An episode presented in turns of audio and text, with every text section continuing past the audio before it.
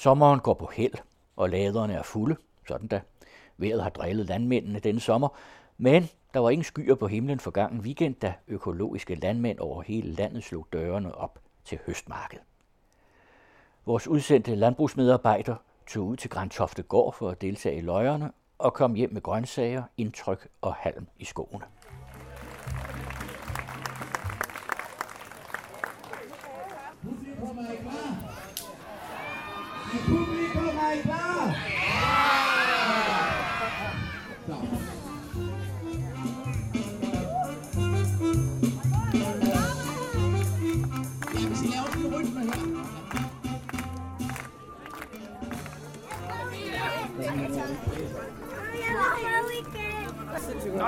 Jeg også fået mig.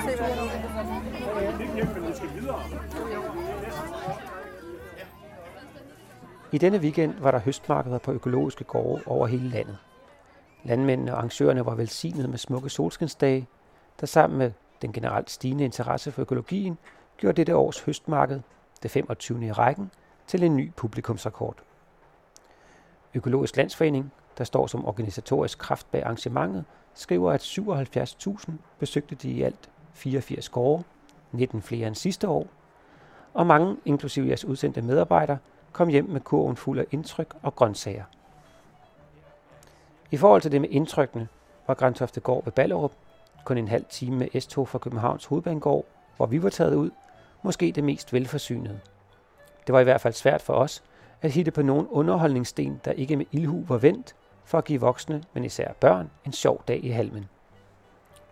Her var karuseller, hammerding, kropsmaling, cirkus, lirekassemand, stylter, flødeboldkastning, ponyridning, gedeklapning, hestevognskørsel, folkemusik og boder med naturvejledning, smagsprøver og komposteringstips. Og bortset fra flødebollerne var det hele gratis. Det er Ryttergårdens spillemand, der spiller op til solskinsykke her foran øh, gadekæret i Pederstrup. Der er simpelthen også en opfordring her. Hvis nogle af lytterne skulle spille violin eller klarinet, så mangler de to instrumenter i, i orkestret.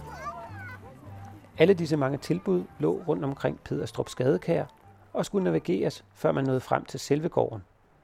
Så med to drenge på to og fem, ja, så nåede vi desværre først frem til det sidste ord i velkomsttalen, i år holdt af frugtformidlingens karismatiske første kvinde, Trine Krebs, der, fik jeg fortalt, havde snakket meget om vejret.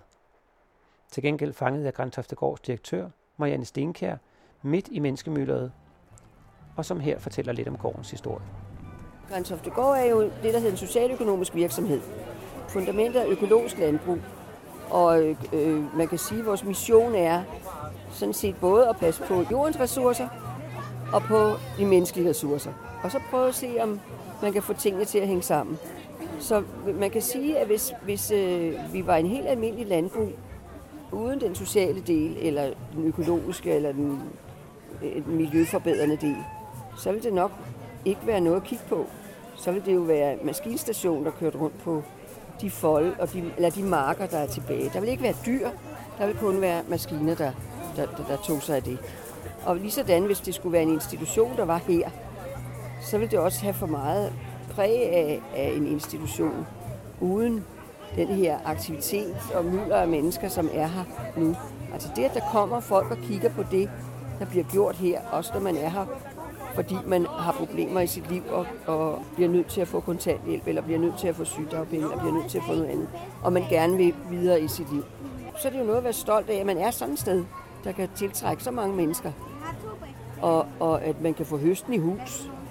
Sagt på den måde, at når, når vi har den sociale virksomhed i vores driftige virksomhed, så kan man jo ikke se forskel sådan i dagligdagen, hvem der er hvem.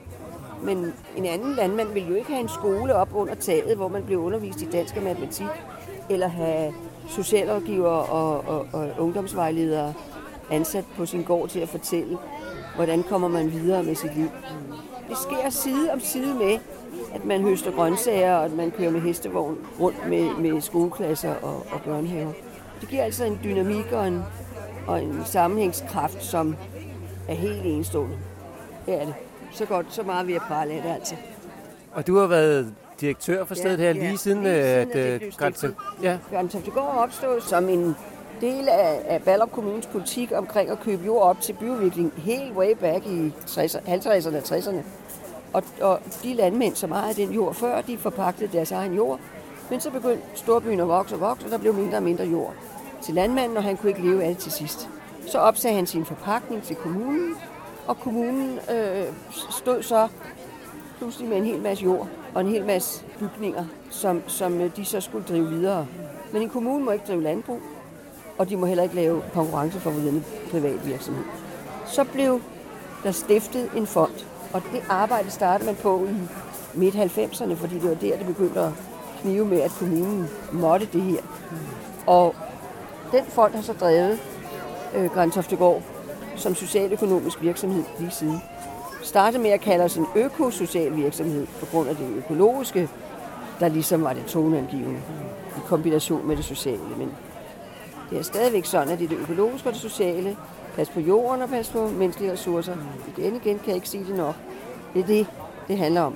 Når vi så kalder det en socialøkonomisk virksomhed nu, så er det fordi, at den tidligere regering var med til, og øh, de havde en, øh, en, en afdeling, som, de, som hed Socialøkonomiske øh, Center, Virksomhedscenter, hvor man støttede op om at organisere socialøkonomiske virksomheder. Sådan så de ligesom kunne ikke få støtte, men man havde måske nogle netværk, man havde en opbakning i forhold til det erhvervsmæssige, at man ligesom var et erhverv, når man var socialøkonomisk. Men det, det hørte så under Socialministeriet. Det er så skiftet siden og kommet over under Erhvervsministeriet. Man kan sige, at Erhvervsministeriet har altid snakket om, at, at private virksomheder skulle opføre sig med socialt ansvar. Og den skal man selvfølgelig også tænke på. Men man skal altså også bakke op om en socialøkonomisk virksomhed som en branche. Nu er vi landbrug i en socialøkonomisk virksomhed, så det kunne være mange forskellige øh, brancher, det kunne være indenfor. Men det er i sig selv en, en, en virksomhedsform, som vi håber er kommet for at blive. Også på grund af konjunkturerne, der viser, at der er altså behov for at se på sociale øh, aktiviteter på en måde, så, der, så det hænger sammen med, med erhvervsliv og job og det, der giver mening også. Altså det giver mening at passe på jorden, det giver mening at passe på de menneskelige ressourcer på en bestemt måde. En socialøkonomisk virksomhed er ikke stærkere end konjunkturerne er. Og vi er jo i almindelig konkurrence med alle inden for landbrug, selvfølgelig og fødevare, korn og fodstoffer, og så øh, også for de sociale ydelser. Altså vi skal jo markedsføre vores sociale ydelser på lige fod med, med andre varer, og øhm, der er meget stor konkurrence. Så lige nu er det jo sådan, at der er meget øh, lav arbejdsløshed, og det gør så lidt, at det bliver sværere og sværere at få en pension, og man skal ligesom igennem mange forløb, før det kan lade sig gøre. Og det er jo opslidende for mennesker, at de skal det. Men hvis det kan så blive gjort på en måde, som giver mening, hvordan man nu har det i forhold til erhvervs, sine erhvervsegenskaber. Men man bliver aldrig polstret som socialøkonomisk virksomhed. Det er sådan, at, at når vi har overskud, så skal det gå til almennyttige formål. Og man kan så sige, at vi er også almennyttige i os selv, fordi vi udbyder gratis øh, øh, aktiviteter over for skolebørn og daginstitutioner og, og borgere i almindelighed. Det er det, der så er det almindelige oveni. Så vi bruger sådan set vores overskud på forhånd. Så kan man så sige, vi er, vi er jo... Grænsoftegård breder sig jo rigtig meget. Så vi har taget maskinerne hjem fra vores stalle, vi har, og vores maskinpladser, vi har andre steder end her. For ligesom at, at vise, hvad vi er for nogen. Fordi det er jo 900 hektar jord, vi har med at gøre. Det er jo ikke kun her i nærheden, vi, vi, vi driver øh, økologisk landbrug. Det er, det er vidt omkring, kan man sige. Men det er jo en festdag, så det er jo det, det handler om. Det er jo noget med, nu er høsten ikke helt kommet i hus, fordi der har været noget fantastisk regnvejr, som er godt for noget andet. Men det er ikke godt for, når man skal høste. Mm. Det er noget værre lort. Så, så, så du skal tjekke, tjekke din vejrmelding, når du er landmand. Og det gør du hele tiden. Og øhm, hvad skal man sige, så bliver du jo honoreret, når der kommer så mange mennesker og synes, det er sjovt. Ja, for det er et kæmpe arrangement. Det er ikke kun Grænsoftegård, der øh, fejrer det her høstmarkedag. Det er sådan hele Pederstrup landsby. Ja, Pederstrup landsby er jo oprindeligt en gammel landsby med gårdene, der lå tæt om gadekæret. Og de ligger stadigvæk tæt om gadekæret. Men vi er den eneste driftige gård. De andre er, er museer og, og festlokaler og foreningslokaler. Men de synes jo også, det er sjovt øh, med, med et høstmarked. Og hvordan, men når man er et museum, hvordan laver man så et høstmarked? Så finder man jo frem til lirkassemanden, og man finder frem til, til gamle ulddyder, hvor man strikkede og hæklede og vævede, og, og gamle leje og den slags. Skoletjenesten, som også holder til herude, som jo, og naturvejlederen, har også været i gang med at være opfindsom. Hvad, hvad, hvad kunne man gøre, når der nu kommer så mange mennesker? Og det er stadigvæk igen det der med at fortælle om museet, det er selvfølgelig det historiske element, øh, og, og, og naturvejlederen, det handler jo sådan lidt om natur og landbrug. Hvordan hænger det sammen? Og hvordan fortæller man om det på sådan en dag? Så skal det være sjovt og festligt. Så de har lavet øh, øh øh hønseskiderlotteri, eller jeg ved ikke rigtig lige, hvordan de siger det, men det er sådan noget med, at man skal gætte, hvornår skider hønnen på det her det nummer. Og så, så vinder man, for eksempel. Og det, det, det, det, det er det der med, hvordan få, få skabt en stemning af markedsplads.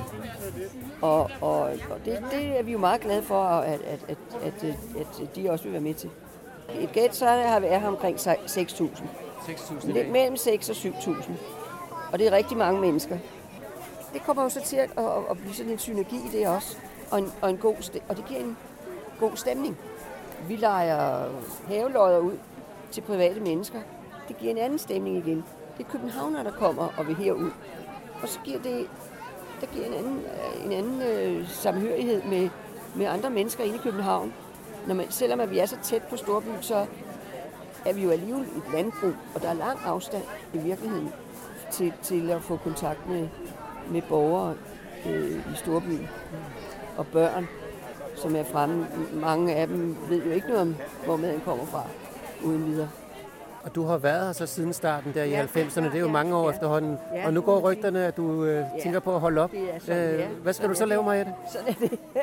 Ja, ja, ja. Altså det spørgsmål har jeg kun forberedt mig på som en vidighed, og jeg siger, jeg skal lære at crawl. Jeg kunne godt tænke mig at være lidt ambassadøragtig og, og, og, og, og fortælle om Grænshoftegård, hvis nogen gider høre på det. Og det kunne være, at jeg kunne sælge grøntsager samtidig. Øh, eller sælge sælge forædlede produkter, som vi er i gang med. Så får vi se, om Marianne lærer den svære kunst at crawle. Hun har i hvert fald om nogen i Danmark formået at bygge bro mellem landbrug, sociale ydelser og det lokale erhvervsliv, og der er vist ingen tvivl om, at hun efterlader nogle store fodspor at fylde ud. På den anden side af gårdspladsen ligger grøntsagsbutikken, der i dagens anledning var udsmykket, så det lignede en sultans tafel med palmekål, bønnebuske, græskar og rodfrugter i alle naturens farver. Dem, der faldt for og købte de store smukke palmekål, kunne ses på lang afstand i menneskemængden som eksotiske radiobiler. På bagsiden af grøntsagsbutikken kunne man klappe geder og eller hoppe i halmballer. Det sidste var helt ufatteligt populært, og børnene var nærmest i ekstase. Efter en time måtte de voksne erkende, at deres tålmodighed til dagen var opbrugt, og ungerne blev under højlytte protester guidet videre til, ja, vi skulle op og hilse på nogle af dyrene, havde vi aftalt. Så vi gik op til stallen, som så viste sig at være indrettet til et kæmpe halmballeland med udspring fra halmtårn i halmbunke. Det var på det tidspunkt, jeg stak af. Og gik op for at se hyrdehundeopvisningen. Det har altid fascineret mig, den måde, hvorpå hyrden kan give hunden avancerede beskeder, og vi var der også ganske mange, der var imponeret over opvisningen med de to i øvrigt meget forskellige hunde, Fly og Keeper. Her har vi øh, uh, Morten er i gang med at drive dem fremad. Det er en rigtig svær øvelse for hunden at, at, at drive forerne væk fra hyrden. Der har forerne det med at, at skille sig lidt mere fra hinanden. Øh, så det er først noget, man kan gøre, når hunden er noget mere rutineret end, øh, end det. Bagefter fik jeg en snak med Karina om hyrdehundens plads i nutidens landbrug. Så sender Morten dem vej her rundt til venstre.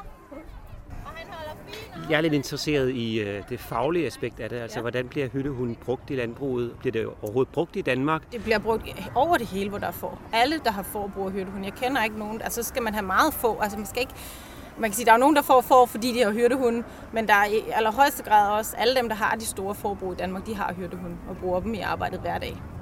Og det er lige meget stort set, hvor det er. Der, bliver, der er jo rigtig mange får, der går rundt omkring, også til naturpleje og så videre. Dem, der passer dem og flytter dem rundt på de forskellige arealer, de gør det ved brug af hunden. Ellers kan det simpelthen ikke lade sig gøre. Det er jo det, de kommer fra, kan man sige, i Skotland og Wales og alle de her steder, der bruger de dem jo også. Og på færgerne, hvor jeg selv er delvis fra, kommer, der bruger de dem også mere og mere, fordi det er der, man kan sige traditionelt set, før i tiden har man jo gået i lange kæder øh, og flyttet forne, og det kræver, at hele landsbyen tager fri fra arbejde den dag, hvor forne skal hyrdes ned fra, fra bjerget, ikke? og det gør man til del stadig blandt andet på Færøerne, men ellers er det jo meget, meget mere effektivt at bruge hunden, og i mine øjne også meget mindre stressende for forne, fordi de ved ret hurtigt, hvad det er, de skal. Hvor mange får kan en hund typisk høre Altså det kommer lidt an på, hvor homogen flokken er, fordi hvis flokken er en homogen flok, der ligesom har, har, har hører sammen, så kan en hund sagtens øh, høre det, ja, det ved jeg ikke, et par hundrede får eller mere faktisk. Men ellers så vil jeg sige, typisk dem, der har de der flere tusind får, de har jo flere hunde på gang og kan styre flere hunde ad gang. Ikke? Og hundene lærer også at samarbejde, så hvis du sender hundene ud, så er de jo selvstændige nok til, at de kan samarbejde omkring at hente en forflok hjem, selvom der er mange får. Ikke? Jeg lagde mærke til, at der både blev fløjtet og givet kommandoer. Altså, hvad, hvad er det for et sprog, man taler med hundene? Jamen, de skal jo have nogle kommandoer for de ting, de skal. Altså, man kan sige, helt, det helt simple her, som der bliver gjort her, det er, at de skal kunne løbe, løbe venstre om og løbe højre om, og de skal kunne øh, lægge sig, og de skal øh, kunne komme hen til en, og de skal vide, hvornår nu er vi færdige, og nu skal vi gå væk fra forne. Fløjtekommandoerne kan man så sætte på efterhånden. Der findes nogle helt specielle fløjter, man bruger. Øh, for, for ellers kan hunden jo ikke, man kan råbe dem op, når de er 3 km væk, og det, der så bruger man så fløjtesignaler i stedet for. Men man kan sige, her i det her arbejde, som vi laver, har vi ikke brug for fløjtesignalerne som sådan, men vi har fløjterne, øh, så det er mere bare et spørgsmål mm. om at, så, at bruge dem nogle gange. Det kan være, at vi bruger dem til næste år. Hvor specialiseret en kommando kan man give? Altså kan man fortælle en hund, at den skal hente et bestemt får? Ja, det kan de dygtige, vi kan ikke. Til de store hyrdehundekonkurrencer, der får de jo en flok får på 10 stykker, og der, skal de vel, der er tre, der har sløjfer på, som så skal tages ud af flokken. Øh, og det kan vi ikke. Så specialiseret er vi slet, slet ikke. Det her er jo som sagt kun til hobby, hobbybehov. Vi fik ungerne med videre fra halmparadiset under lovning af popcorn og andre ting, vi ikke havde tænkt os at overholde. Men da vi kom forbi Danmarks Naturfredningsforening stand med udstoppede morre, ræve og grævlinger, og regnormekomposten ved praktisk økologis bod overfor, vågnede den ellers lidt modvillige interesse i at lytte og lære på en søndag. Jeg benyttede lejligheden til at spørge bodens bestyrer, Finn Påske, lidt om foreningens virke. Vi er landsdækkende forening med 4.000 medlemmer, laver aktiviteter. Vi har et mere liv i haven netværk, hvor at der er et netværk, lokale netværk rundt omkring i, i Danmark, så man kan faktisk altid øh, finde nogen at være sammen med om at dyrke haven på økologisk god vis meget af det, det handler om, det er jo inspiration og viden. Og vi har en kæmpe, kæmpe videnbase, som øh, vi deler ud gennem vores blade. Del jorden, mere liv i haven, festivalerne og vores kæmpe øh, site på nettet, havenet.dk, som er Danmarks mest besøgte havenetværk. Med fem, over 5 millioner besøg om året. Hold da op. Ja, og der kan man altid få svar på spørgsmål og Praktisk Økologi er en forening, der oprindeligt blev stiftet tilbage i... Har 30 års jubilæum til næste år. 30 års jubilæum til næste år? Ja, og vi er faktisk ældre end Ø-mærket. Der er nogen, der har tænkt gode tanker dengang, ikke? Og det har været fantastisk også, at foreningen har kunnet bestå så mange år, ikke? og vokse og vokse og vokse. Og det er jo fordi, at der er behov for en forening som praktisk økologi. I daglig tale, der kalder vi praktisk økologi for PØ, ikke? Og vi vil godt ændre verden. Sådan pø om pø, siger vi så. Det er et meget fint slogan. og I tager rundt og laver øh, oplysningsarbejde på forskellige markeder? Og, ja, altså som for eksempel her i dag, ikke? hvor der jo er fantastisk mange mennesker, og godt vejr, og det er jo dejligt. Der er rigtig mange, der kommer her og får en snak og bliver inspireret, og kan også dele ud af deres viden, så vi også bliver klogere. Så har vi Mere Liv i Havefestivalen, en årlig event, som i, i år kommer til at foregå i, i Holbæk den 28. oktober, hvor vi er 300-400 mennesker, eller gerne flere, der mødes en hel dag og snakker om økologi, hvor der er workshops, alle mulige slags workshops, og hvor det simpelthen bare summer af energi og, og, og hvad skal vi sige, energi og virkeløst og viden inspiration. Det er så dejligt at være med til. Kan man mærke, at økologien er i vækst herhjemme? Er det også noget, I mærker i jeres forening? Ja, ja der er en, en, en stadig tilgang til øh, af, af medlemmer. Vi synes selvfølgelig godt, at det vil gå hurtigere, Øh, men, men, men der er en stor bevidsthed, og der er en, en, en, en stor øh, interesse for økologi. Det er den ene ting. Og den anden ting er, at der er også en større større modstand mod det, der ikke er økologi. Altså alt det der med øh, Roundup og trykimprægnerede brædder og alt det, som... Der er en større afstandstagen til, til det også, kan, kan man mærke. Ikke? Øh, så det kan godt være, at folk ikke er melder sig ind hos os, eller er superøkologer, men bare det, at de tager de værste, hiver de værste tisler ud af rosenbedet, gør, at verden bliver en lille bit smule grønnere. Og det er i hvert fald også værd at tage med. Det var et godt budskab. Og hvis man som lytter gerne vil prøve at finde jer på nettet, hvor skal man gå hen? Praktisk økologi. Det staves med OE og... Jeg tror, hvis man skriver praktisk økologi, så, så kommer man, man frem til Og den stensikre og den helt nemme, det er havenyt.dk. Og I udgiver det her blad, øh, som kommer i kvartalsvis? Nej, seks gange om året. Seks gange om året? Og, og det blad, det er også et blad, som har en meget, meget høj, både teknisk, men især faglig kvalitet. Der er, det er virkelig, virkelig gennemarbejdet, og det er på et meget, meget højt niveau, og det er simpelthen en fornøjelse at læse hver gang. En vidunderlig dag var over. Ligesom køernes dag om foråret, har høstmarkederne udviklet sig til at være lidt af en økologisk folkefest. Og hvis man ellers skal se igennem menneskemyldret og alt gøjleriet, så er det en fantastisk mulighed for at se og lære landbruget og det stofskifte med vejr og miljø og naboer og forbrugerne bedre at kende. Søndag den 17. september er der åbent landbrug, hvor de landmænd, der er organiseret i Landbrug og Fødevare, inviterer indenfor. Se, hvor du kan finde de åbne døre i linket på den anden radios hjemmeside. Det var Rasmus Blæde Larsen, der havde været til høstmarked.